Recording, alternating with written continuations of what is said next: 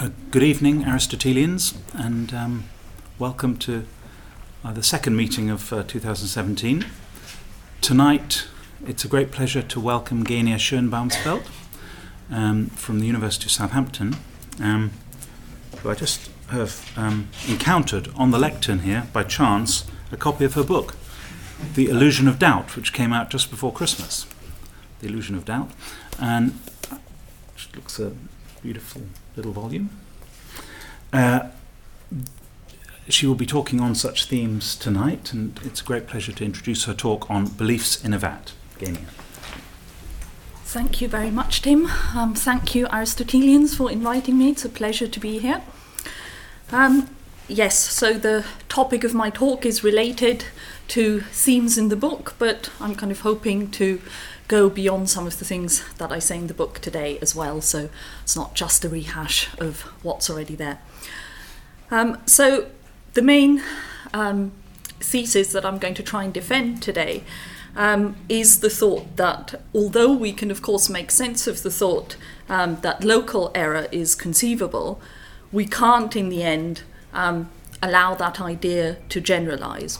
So often it's thought that we can easily, as it were, aggregate ourselves from a local skeptical scenario to a global one. Um, but the main theme of tonight's talk is going to try and challenge that idea, that the thought that just because local error is possible, we can generalize or aggregate ourselves into a global or radical skeptical scenario.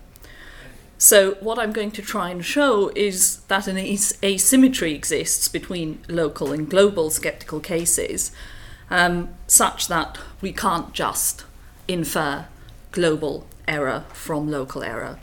Um, instead, what I'm going to try and show is that what really gives rise to the radical skeptical problem um, is an unquestioned acceptance of what's generally referred to um, as the new evil genius thesis, with an obvious Cartesian pedigree um, in the contemporary literature, um, which is basically the notion that I and my envatted counterpart share the same perceptual experiences, even though my, as it were, benighted twin has never had any contact with an external reality.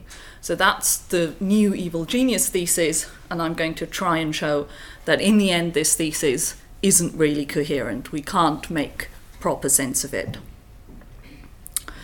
Okay, the strategy that I'll be pursuing is as follows. So in the next section, I'm going to try and show um, that local and global skeptical scenarios are significantly different, and that arguments from perceptual illusion, contrary to what's generally thought, actually undermine rather than provide good reasons for radical skepticism. And then once that groundwork um, has been laid, I'm going to try and show Um, that the global skeptical scenario simply assumes the truth of the new evil genius thesis, which in turn presupposes that meaning and belief ascription are possible in contexts where all I can have access to is my internal paraphernalia. And I'm going to try and show that in the end, that's what we can't make sense of, um, and that consequently it's impossible to maintain with the skeptic that knowledge of the content of our perceptual beliefs can be preserved while knowledge of an external world is jettisoned. Okay, so local skeptical scenarios and arguments from perceptual illusion. So one of the standard ways of motivating radical skepticism consists of trying to show that if it's conceivable for something sometimes to be the case, it's also possible to imagine that it could always be the case. Or more pertinently, if one can sometimes believe that P, even though P is not the case, it's possible that one could always believe that P, even though P is not the case. And I'm going to call this type of argument an aggregate argument, or the attempt to get to a global or radical skeptical scenario by way of aggregating cases of local error. And I'm going to try and show that such aggregation attempts fail, and hence that global skeptical scenarios can't be constructed out of local ones. So that aggregate arguments appear at first blush intuitive probably stems from the fact that insufficient attention tends to be paid in contemporary epistemology to the differences between local skeptical cases on the one hand, so the possibility of my being wrong about many of my beliefs, and global or radical skeptical scenarios on the other. The thought that all our perceptual beliefs taken together could be false, since no one might ever be in touch with an external world at all. And so when the shorthand um, brain in a vat scenario tends to get employed, it's frequently left unclear what the scope of such cases is really supposed to be. So the fact that appeal is always made to some kind of skeptical brain in a vat scenario glosses over, um, I'm going to try and show various pertinent differences between um, different ways in which we can construe um, such cases. So, for example, is the brain in a vat scenario supposed to attack the possibility of local knowledge possession, for example, mine, say if I suddenly became invatted but was previously normal, or if only I were invatted and everyone else were normal? Or are they supposed to undermine the possibility of anyone's ever possessing or having possessed knowledge of anything? The thought whether, you know, perception ever has the world in view. That would be the global or radical skeptical scenario, the thought that perhaps, you know, perception never, even in the best possible case, gives us access to reality. So since those two cases are distinct, it's not sufficient to appeal to local fall- fallibility, run an aggregate argument, and obtain the conclusion that, for all we know, we might be in the global situation. For, as we shall see, the fact that we can sometimes be wrong doesn't entail, but rather precludes, that we could always be wrong. So if we start off by taking the brain in a vat scenario not as a metaphor, but literally, that is, as actually specifying a scenario where I have become invatted, but was previously normal, and all my current impressions are being generated by electrodes, then this will be a description of, I mean, an extensive local case, but nevertheless a local case with certain determinant implications. For example, that there is a world in which the vat containing my brain exists, that there are evil scientists or robots or aliens or what have you who caused me to become invatted, that it's scientifically possible to separate brains from bodies without killing off the brain, that I might find out about my previous invatted state by, for instance, having my brain reinserted into my body, that I am my brain, and so on. So this, as it were, literal fleshing out of the skeptical scenario is precisely what turns it into a local case. If I imagine that I might be the victim of such a predicament, this doesn't imply that anyone else is, or indeed that the external world as such does not exist, since, as we've just seen, it actually presupposes that there is an external world containing vats, brains, and evil scientists. So all this implies is that for as long as I'm a brain in a vat, most of what I believe about the world is false, but it doesn't imply um, that perception never actually gives you access um, to an external reality. Okay, so the foregoing parallels what so-called arguments from illusion can achieve in epistemology, since here too the possibility of local fallibility does not imply the possibility of global error. That's to say, just as the local does not imply the global skeptical scenario, so the possibility of perceptual error or illusion doesn't imply systematic or global perceptual unreliability.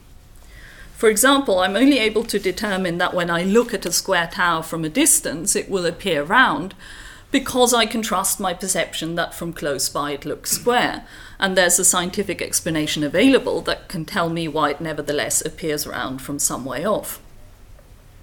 If perception in general were deceptive, I could not make the judgment that perceptual appearances are sometimes misleading. All I could do would be to report, for instance, that at time t one I have the impression that thing one that I see is square, while at time t two I have the impression that thing two that I see is round. And since thing one and thing two might, for all I know, be different things, I could not even conclude that one perceptual experience might be an accurate representation of the way things are, while the other might not.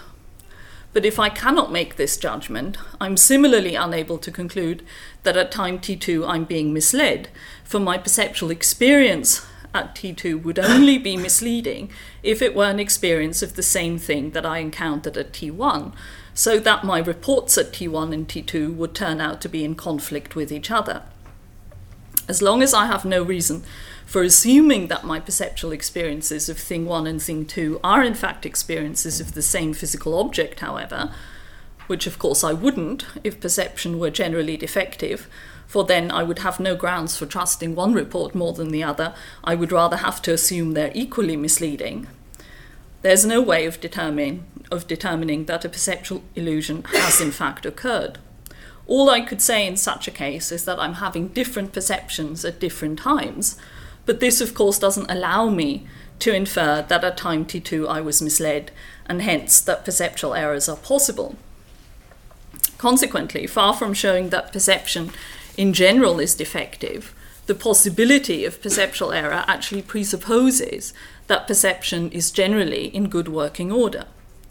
Hence, aggregate arguments based on the possibility of perceptual error fail.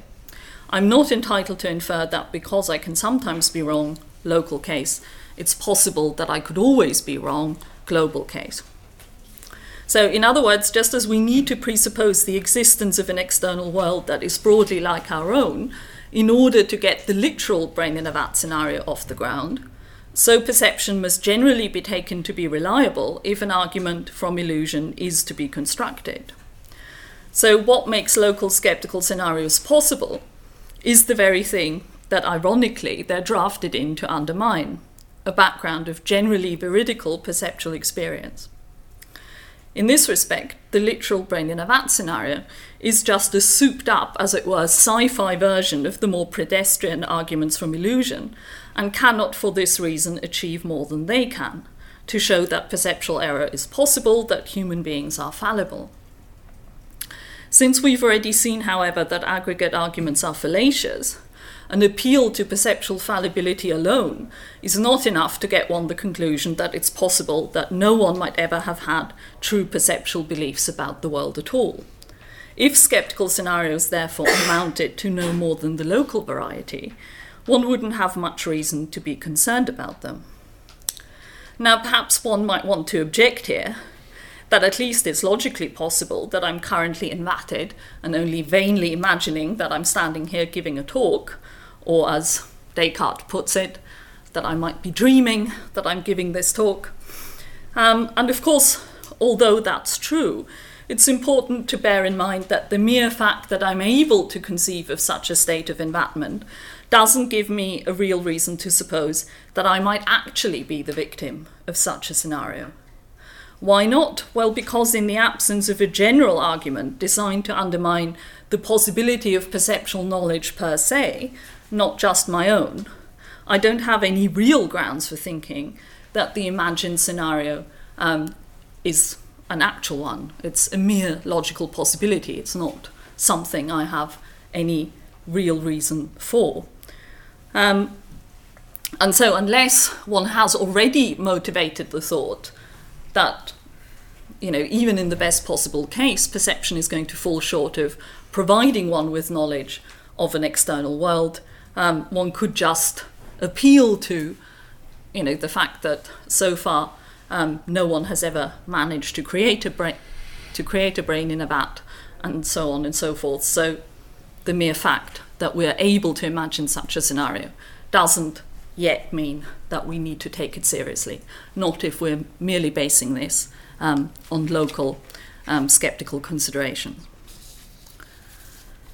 Okay, but things always get worse.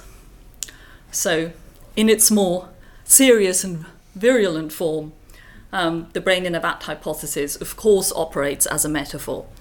That is, it's not supposed to be taken literally in the way that I've just described, but it's rather taken to be an expression of the more serious worry that, as I've already said, even in the best possible case, perception is never factive or able to engage with an external world. It's, in other words, the concern that there might be a systematic mismatch between everything we collectively believe to be the case about the world and the way the world actually is. And of course, if that were in fact so, then even if it seemed otherwise, one would never have knowledge of anything, nor could we ever find out, even in principle, whether such a scenario obtained, as any form of evidence one could appeal to, would itself be part of the grand illusion. So there's no empirical means of trying to show that there's something wrong with the radical skeptical scenario. Okay, so maybe what we need to do um, is wonder why we might think that such a predicament could be the actual one. What are the motivating reasons here?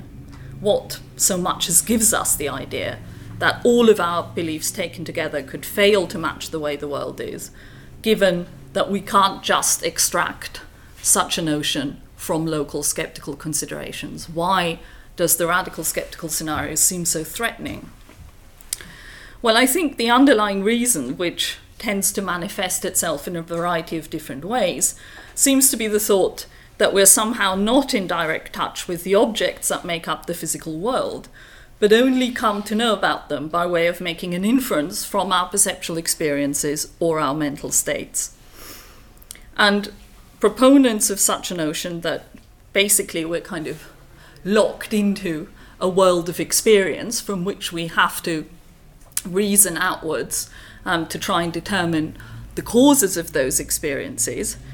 Um, if we take seriously such a notion, then of course we also have to take for granted that it's possible to know how things subjectively seem to one, even though it's conceivable that one's perceptual experiences as a class may never be experiences of anything.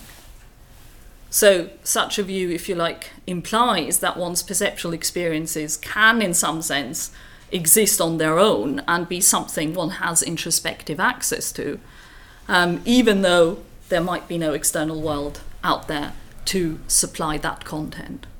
Um, and in the book, I call this notion the Cartesian picture. It's basically um, the, the, the kind of notion that many contemporary philosophers still take for granted, that the reason the radical skeptical scenario is so threatening is because, you know, the the skeptic is raising an inherent problem that just seems to be part of, you know, how things are. We're locked into this inner mental cage of experience, um, and we don't know what the causes of those experiences are, because that would, as it were, require somehow getting outside of this mental cage, this world of inner experiences, which might be just the same, um, you know, whether we're actually in touch with an external world or not. So it seems clear that some such notion, maybe the details differ, but it seems that such a conception of experience is the, as it were, the intuition behind the new evil genius thesis. The thought that the experiences that I share with my invatted counterpart and that I base my perceptual knowledge on are in all relevant internal respects the same. For if this thesis is coherent, it entails that one's putative knowledge claims about the world can be derived solely from knowledge of how things appear to one, since unless one can rule out that one is in the global vat world, one can never have knowledge of anything else. Now, given that it must be possible to express these alleged knowledge claims in a language, if they are supposed to be expressed at all, then this conception further implies that a language must be possible that doesn't presuppose any acquaintance with an external world or with other minds, because, of course, if we were in the global vat world, there wouldn't be any such things. Consequently, the words of this language would have to derive their meaning purely from being linked to episodes of one's own consciousness, since there may be nothing else, which means that it must be possible to identify and describe these episodes independently of whether they ever inform one of reality or of the facts. Should it turn out, therefore, that this is impossible, that in, in effect there can be no such thing as meaning and belief ascription in the global skeptical scenario, then this also shows that the radical skeptic can't have it both ways here, that she can't hang on to the notion that knowledge of the content of one's sense experiences is possible while at the same time maintaining that knowledge of the external world is forever foreclosed.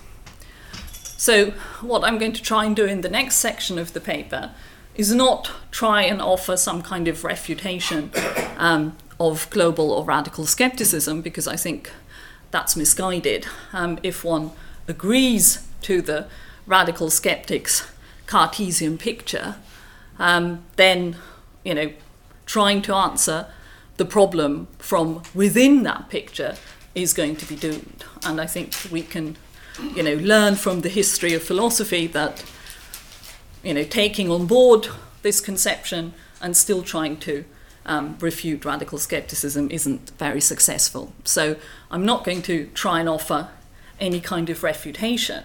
I'm rather going to try and show um, that meaning and belief ascription isn't possible in the radical skeptical scenario, and thus um, that this Cartesian picture of experience um, ultimately is shown to be incoherent, even though it seems intuitive at first. It's actually, it's actually mistaken, but not in the sense of being false, but in the sense of being an illusion. We can't, in the end, really make sense of it.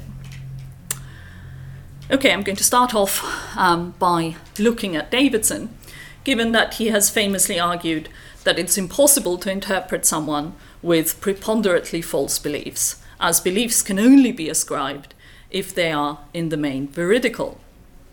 So if Davidson is right about this, and it's a condition of having an interpretable language that most of what, what a speaker says is true, then given that we are able to understand and interpret others, it's, good, it's incoherent to suppose that radical perceptual error is possible. So given the far-reaching consequences for radical skepticism of Davidson's argument, um, it's worth taking a closer look at the details. So in his paper, A Coherence Theory of Truth and Knowledge, Davidson contends that there's an intimate connection between theories of meaning and epistemology, as we need an answer to the question of how one determines that a sentence is true. Now, this question raises the same kind of difficulties as the corresponding question in epistemology about what justifies our beliefs. And Davidson thinks two responses are possible. One is coherentist, seeking the justification of beliefs only in other beliefs, and the other is foundationalist, attempting to anchor at least some sentences held true to what Davidson calls non-verbal rocks. Now, I'm not going to argue for either one of those, um, and I'm not sure that Davidson um, is right in seeming to imply that there are only these two options, so I'm going to put that Um, consideration to one side. I think it's not fundamental to, to the argument in the paper. So Davidson suggests that we should give up the idea that meaning or knowledge can be grounded on something that counts as an ultimate source of justification, as the search for an empirical foundation, that is, intermediaries of some kind, such as the empiricist's sense data or experience or the given, merely leads to skepticism. So here's a quote from Davidson. For if the for if the intermediaries are merely causes, they don't justify the beliefs they cause, while if they deliver information, they may be lying. Since we can't swear intermediaries to truthfulness, we should allow no intermediaries between our beliefs and their objects in the world. Of course, they're causal intermediaries. What we must guard against are epistemic ones. In other words, if experience is conceived as merely a brute cause, in a radically externalist sense, then it can't enter into what McDowell calls the space of reasons and provide justification for our perceptual beliefs. While if it is thought of in roughly Cartesian terms, as consisting of an internal realm of fully conceptualized private intermediary items, which may or may not accurately represent the external world, then of course it leads to skepticism. Since Davidson rightly regards this dilemma as fatal, the only plausible alternative is, as it were, to cut out the middleman and to connect our perceptual beliefs not with experiential intermediaries, but with the objects in the world that cause our beliefs. And this is why Davidson says, in the plainest and methodologically most basic cases, we must take the objects of a belief to be the causes of that belief. But how, in the context of radical interpretation, do we know which objects are causing someone's beliefs? given that we don't yet know what their sentences mean. It's here that Davidson's principle of charity comes in, directing the interpreter to translate so as to read some of his own standards of truth into the pattern of sentences held true by the speaker. So, for example, if the interpretee utters the word rabbit whenever a rabbit is scampering past, then it's reasonable to assume, ceteris paribus, that rabbit means rabbit. Of course, we can sometimes be wrong about this, but if someone is supposed to be interpretable, we cannot start with the assumption that all of his beliefs about the world might be false. That is to say, it can't be the rule that interpreter and interpretee understand each other on the basis of shared but completely erroneous beliefs. Why not? Well, because we don't first con- sorry, why not? Because we don't first form concepts and then discover what they apply to. Rather, we learn both at the same time, or as Wittgenstein says, light dawns gradually over the whole. Consequently, it's idle to think that we could fall into massive error by accepting this principle, for it is non-optional. Again, as Davidson says, we make maximum sense of the words and thoughts of others when we interpret them in a way that optimizes agreement. What are the implications of this for radical skepticism? If Davidson's account is correct, it seems that we can't make sense of a brain in a vat's language, as ex hypothesi, all the perceptual beliefs of a brain in a vat are supposed to be false. If Davidson is right, however, that it is a condition of content description that some of the brain in a vat's beliefs must, on pain of inter- uninterpretability, be veridical, then these beliefs are either not about the sorts of things that would generate the sceptical worry, that is, if veridical, they would have to be interpreted as being about electrode stimulations, not about, say, tables and trees, or it is impossible to assign beliefs to the brain in a vat altogether. Either way, Davidson's argument undermines the new evil genius thesis. The brain in a vat's perceptual beliefs are either different from those of its non-invatted twin, or it's impossible to ascribe coherent beliefs to the brain in a vat at all. Now, that Davidson's argument seems to have these anti-skeptical consequences is for Colin McGinn a prima facie reason to think that it must be false.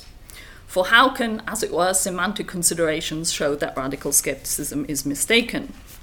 Parcher Davidson, McGinn wants to maintain that we can make sense of experience, qua epistemic intermediary, and that consequently, contra Davidson and Putnam, some concepts are in the head. Quote from McGinn, "Experience can ground concept possession if it can represent the property denoted by the concept in question, but it cannot do so if the property is not capable of being represented in experience. That is, if it is not a property relating to the appearance of things." End quote. In other words, McGinn believes that a halfway house is possible here. On his view, observational concepts, such as red and round, for example, are in the head, while non-observational concepts are dependent on external factors. This means that, on McGinn's conception, it's possible to attribute observational concepts to a brain in a vat, even though the beliefs these concepts figure in could all be false. So, on McGinn's, as it were, hybrid view, the sceptical problem re-emerges, at least for the observational concepts. And in the remainder of this section, I'm going to argue that McGinn's contention that experience can ground concept possession if the experience can represent the property in question is misconceived and consequently doesn't pose a challenge to Davidson's view. Okay, so recall that if you are in the global skeptical scenario, then you are, as it were, a brain in a vat from birth, although this is also kind of metaphorical because I'm taking brain in a vat from birth here to mean, you know, no contact with an external reality at all. So even assuming you are brain in a vat from birth, that would again presuppose that there is an external world, so it's metaphorical in a sense. But to make sure it's clear that I'm talking about the global scenario, I've called it a brain in a vat from birth. So could such a brain in a vat Um, you know, form any concepts, given that this brain has never interacted with other physical beings and objects at all, and whatever it takes to be an experience of a physical object is merely an experience of an episode of its own consciousness, masquerading, as it were, as an experience of something external. But if that's the case, then this seems to imply that you've been able to derive all your perceptual concepts from your own private experiences, the episodes of your consciousness, since in this global vat world, there is nothing else apart from your own um, inner private experiences.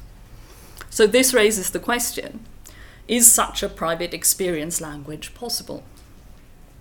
Let's take the putative experience of red.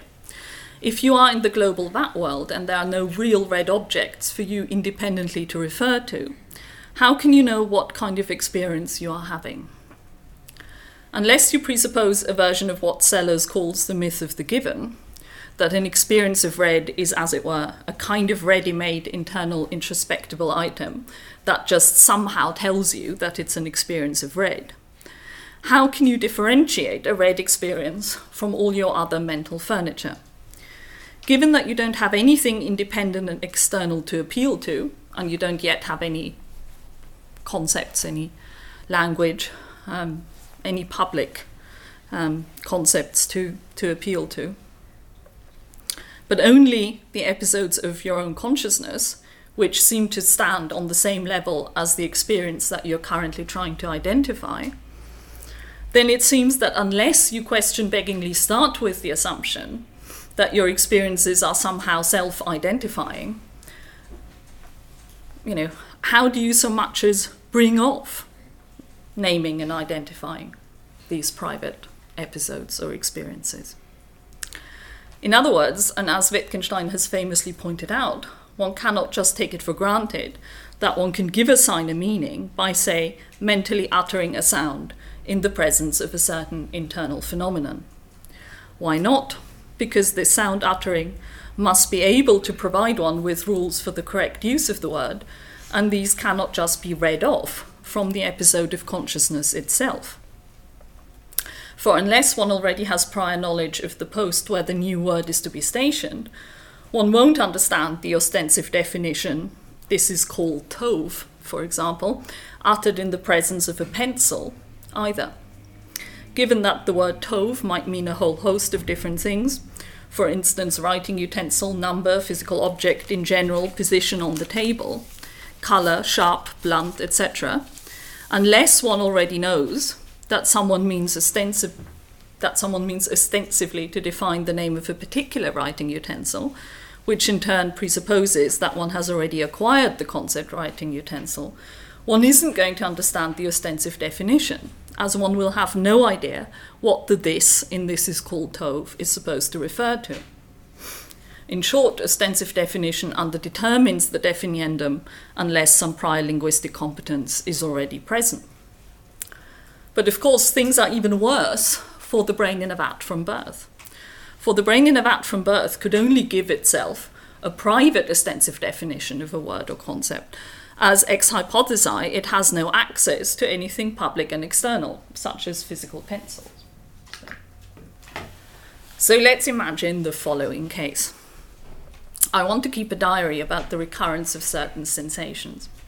To this end, I associate, sorry, certain sensation singular, I associate it with the sign S and write this sign in a calendar for every day on which I have the sensation. I first want to observe that a definition of the sign cannot be formulated. But all the same, I can give one to myself as a kind of ostensive definition. How? Can I point to the sensation? Not in the ordinary sense. But I speak or write the sign down, and at the same time I concentrate my attention on the sensation, and so, as it were, point to it inwardly. inwardly. But what is this ceremony for? For that's all it seems to be. A definition serves to lay down the meaning of a sign, doesn't it? Well, that's done precisely by concentrating my attention, for in this way I committed to memory the connection between the sign and the sensation. But I commit it to memory can only mean this process brings it about that I remember the connection correctly in the future, but in the present case, I have no criterion of correctness. One would like to say, whatever is going to seem correct to me is correct, and that only means that here we can't talk about correct.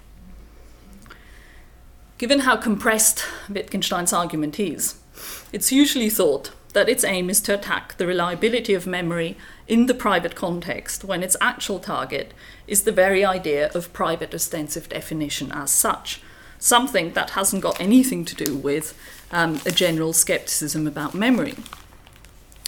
So philosophers who endorse the memory skeptical reading believe that Wittgenstein is claiming that there is no such thing as private rule following, since in the private scenario, no distinction can be drawn between what seems right to me and what is actually right. They then go on to link this idea to the thought that in the private case, where I can't appeal to the judgment of others, I have no way of checking whether my present sensation, which I take to be S again, actually corresponds to the sample I originally concentrated my attention on, and thus labelled S in the first place. In other words, it may be that I misremember which sensation is supposed to be S, and since I've got nothing outside of myself to appeal to, as it were, no external checks to corroborate what I believe to be the case, whatever is going to seem right to me is right, and that just means that one can't talk about right. Now, the obvious problem with this reading is, of course, that it not only undermines the possibility of a public language, uh, sorry, of a private language, but also of a public one, because of course in public language we also have to be able to rely on our memory of what words mean. So from that point of view, um, if that were what Wittgenstein is saying, um, he's obviously not advancing a very good argument.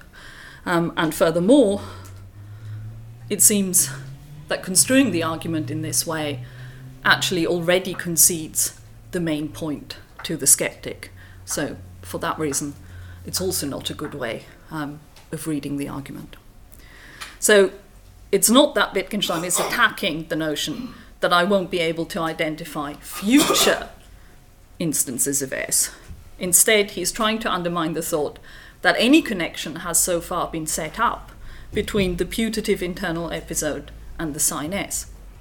After all, the question of future correct identification presupposes that the sign S has already been given a meaning, and that's just what is at issue. In other words, memory skeptical readings already start with the assumption that meaning is possible in the global bat world, since they grant to the brain in a vat from birth that it's been able to set up a connection between S and the internal episode, when the coherence of that notion in the radical skeptical scenario is the very thing that is in question. For if I assume that I already have the concept of a sensation, then of course I can introduce new words for as yet unheard of sensations. But given that sensation is itself a public concept, the private linguist or skeptic can't just help himself to this notion without showing how it can be acquired purely internally. That is, without presupposing a connection to anything outer, such as pain behavior, daggers, et cetera, or other public concepts, such as expressing pain, and so on. So the private linguist must be able to derive the concept solely by concentrating his attention on a private internal phenomenon. As ex hypothesi, that's all that he has access to. But if so, then an appeal to a memory of S won't help him, since to have a memory of S presupposes that he already knows what S means. So let's imagine a table, something like a dictionary, that exists only in our imagination. A dictionary can be used to justify the translation of a word X by a word Y. But are we also to call it a justification if such a table is to be looked up only in the imagination? Well, yes, then it's a subjective justification. But justification consists in appealing to an independent authority. But surely I can appeal from one memory to another. For example, I don't know if I've remembered the time of departure of a train correctly, and to check it, I call to mind how a page of the timetable looked. Isn't this the same sort of case? No, for this procedure must now actually call forth the correct memory. If the mental image of the timetable could not itself be tested for correctness, how could it confirm the correctness of the first memory? As if someone were to buy several copies of today's morning paper to assure himself that what it said was true. Probably what everyone was doing the day Trump got elected, in the hope that it might be false. Far from making any kind of verificationist point here, what Wittgenstein is really doing is accusing the private linguist of begging the question. For to call up a memory in order to confirm something presupposes that the memory in question is indeed a memory of the sort of thing that will, if the memory is accurate, confirm the thing in question. That is to say, it's only if my memory is a memory of a train timetable and is accurate that it will confirm the time of departure of the train. If I called up the memory of a page in my Gordon Ramsay recipe book instead, say, then the memory, even if accurate, would not confirm the train departure time. In other words, the private linguist is only entitled to appeal to his memory of S as a way of confirming that his present internal episode is S, if the memory of S is a memory of S and not, say, of T, U, or X, Y, Z. But again, the private linguist can only know that it's a memory of S if he already knows what S means. It's the appeal to the memory of S, however, that's supposed to provide the criterion for what S means. So the private linguist is in effect using the memory of the meaning of S to confirm itself.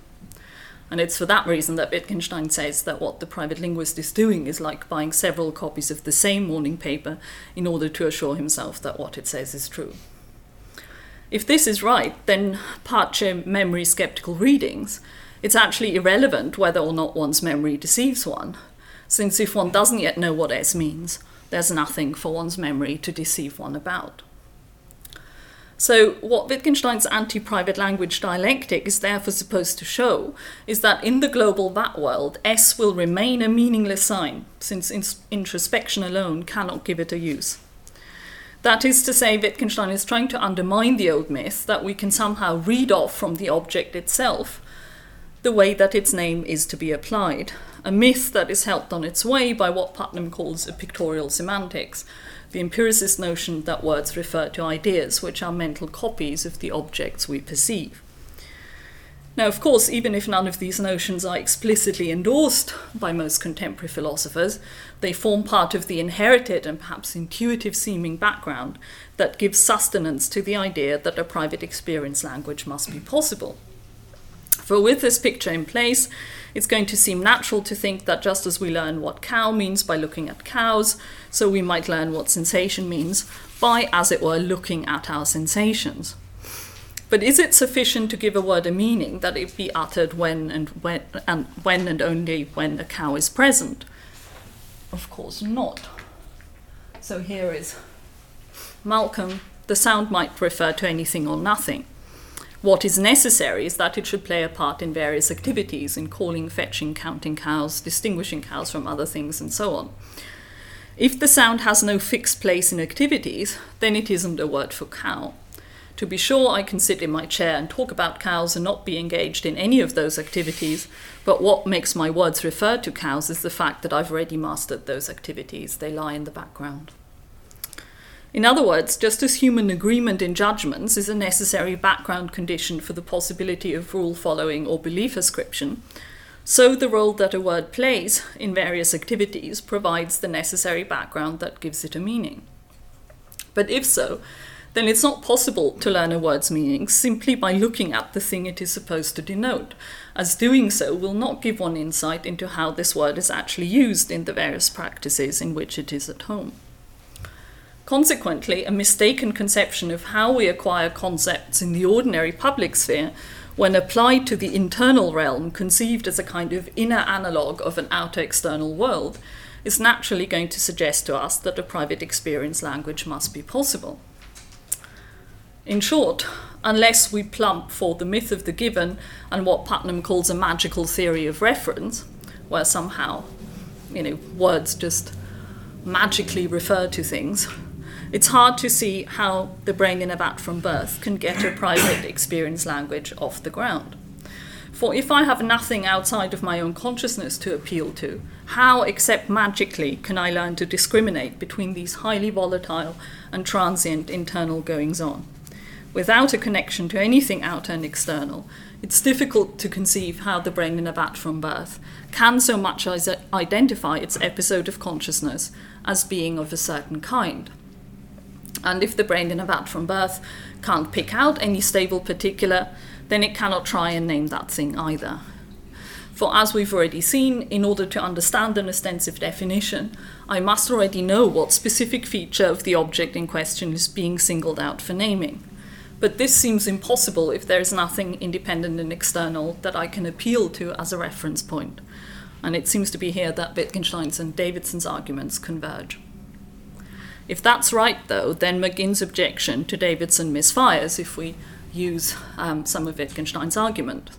There is no halfway house that, as it were, allows epistemic intermediaries in through the back door. For if, for example, I don't learn what red or any other observational concept means by being presented with a self-subsistent internal intermediary item, a kind of unconceptualized given, thought to form part of an interface of experiences which intervenes between myself and the external world, and from which one can somehow magically read off how the word red is to be used, then there is no longer any room either for the thought that what lies beyond the interface might be radically different from what we think it is.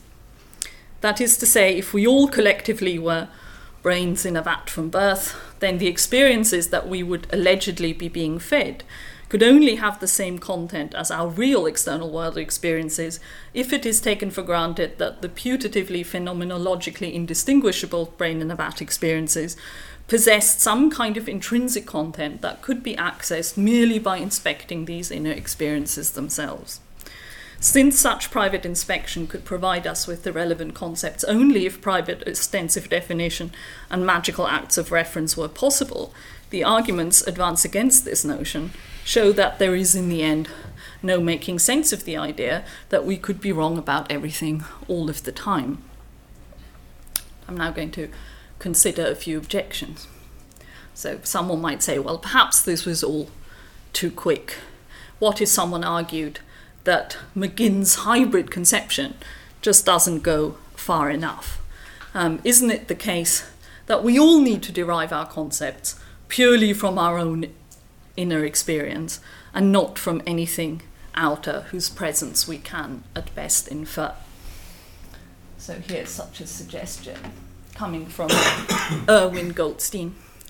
Wittgensteinians who understand learning a word from one's own case in this way, that is from one's own experience, tie the theorists they oppose to an innocent, unavoidable practice. There are words a person can learn only through his own sensory experience is an innocent truth. Even a non-skeptic who entertains no doubts about other minds or an external world must admit that there are words a person can learn only from his own sensory experience. Now, there's quite a lot of equivocation going on in this passage. If, for example, learning through your own sensory experience means what Wittgenstein's private linguist means, namely being confronted by some sort of experiential given, which one goes on to name privately, then this, of course, isn't an innocent truth, but rather a substantial metaphysical claim. That Goldstein thinks the thesis innocuous perhaps stems from the fact that he's conflating two different things, to perceive something and to have a sensory experience. Although the two phrases sound similar, they're evidently not the same, something clearly revealed by the fact that Goldstein is, con- is committed to the further claim that one perceives only one's sensory experiences, and not, say, physical objects. So he says, yes, we learn red in a way empirically the same as the way you describe. We learn red through the kind of experience you describe as one in which we encounter an external object which our parent calls red. However, when a person has this type of experience, he is directly aware of only his own sensations. A person gains knowledge of an external world only by reasoning from these sensations to their external cause. Now, the confidence with which Goldstein asserts that one is only ever directly aware of one's sensations, and hence that knowledge of external objects can at best be inferential, seems to betray his antecedent and perhaps unwitting commitment to the myth, since if he didn't reify his sensations into intermediary self-subsistent items intervening between observers and the external world, what would entitle him to make this claim? How does Goldstein know, for example, that we don't perceive physical objects, given that this is how things actually seem to us? It's surely neither an a priori nor an empirical truth that we perceive only our own sensations. Consequently, if one doesn't already start with the idea that there must be an interface or epistemic intermediaries, what reason could one have to doubt that one is mostly in touch with the physical reality? Well, perhaps Goldstein is taken in by what, in the first section, I have called aggregate arguments. That is to think that it follows from the fact that one can sometimes be misled about one about what one perceives, that one could always be misled about what one perceives, and hence that one may never be in touch with an external reality at all, but only with a pale copy of it, sensory experience with a capital E, the object of the myth. But we've already seen that such arguments are fallacious and not by themselves sufficient to generate either the cogency of the new evil genius thesis or the radical skeptical scenario. So it seems Goldstein's objection fails. Now, finally, as an option of last resort, a skeptic may want to bite the bullet and say something along the following lines. Let's say that you've successfully established that the brain in a vat from birth can't succeed in giving meaning to the expressions of her private language because she can't establish on her own conditions of correct use for these expressions. How does it follow from this that our perceptual experiences cannot be mere appearances? All that follows is that if that's what they are, then there are no conditions of correct use for the terms with which we describe our experiences. But non- none of this shows that this isn't the situation we find ourselves in. Remember that the brain in a vat from birth may well be under the illusion of having established conditions of correct use. Why can't that be our situation? The answer is, if the brain in a vat from birth is under the illusion of having established conditions of correct use, then her words mean nothing, for they have no conditions of correct use. And if her words mean nothing, then the brain in a vat from birth isn't saying anything. Consequently, the radical skeptic cannot even save the appearances.